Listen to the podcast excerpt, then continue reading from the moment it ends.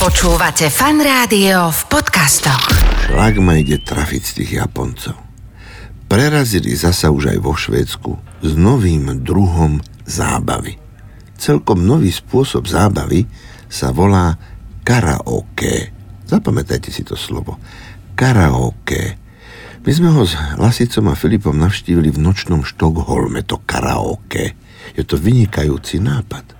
V bare je inštalovaná japonská videoaparatúra a hosťom pri stoloch sa podávajú namiesto jedálnych či nápojových lístkov zoznamy hitov všetkých existujúcich skupín a solistov na celom svete. V aparatúre sú očíslované videoklipy s pesničkami a vy, nespevák, amatér, ctiteľ nejakej skupiny alebo speváka, si vyberiete skladbu. Na parkete pred obrazovkou dostanete do ruky mikrofón, pred vami na obrazovke ide anglický text vašej obľúbenej pesničky, na obrazovkách okolo miestnosti na stenách vidia hostia jednak klip a jednak vás, amatéra, s mikrofónom v ruke, ako spievate. No a znie pesnička.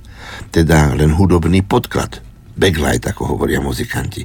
A vy spievate namiesto speváka, namiesto skupiny. Pre nespeváka lajka je to úžasná vec.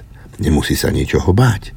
Jemná japonská elektronika zaručuje, že mu nehrozí nejaké spevácké fiasko ani nejaká hamba. Text vidíte pred sebou na obrazovke, počujete sa z klipu a keby ste sa začali náhodou hambiť alebo by ste sa zlakli a prestali by ste spievať, automaticky pesnička pokračuje v originále s originálnym spevákom.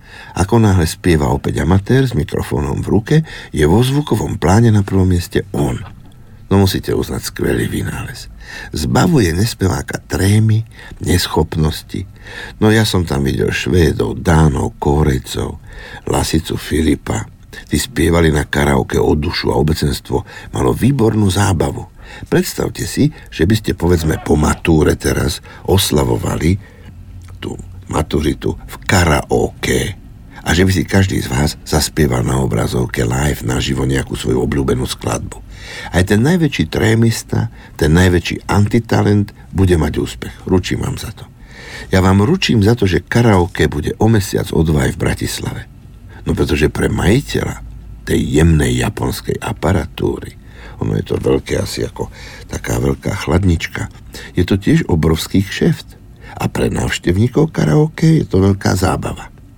Filipa Lasicu som nevedel dostať od karaoke obrazoviek a mikrofónov dlhé hodiny. Cítili sa ako ryby vo vode. Išiel ich šlak trafiť z rozkoše, že spievajú so svetovými skupinami. Fan, rádio.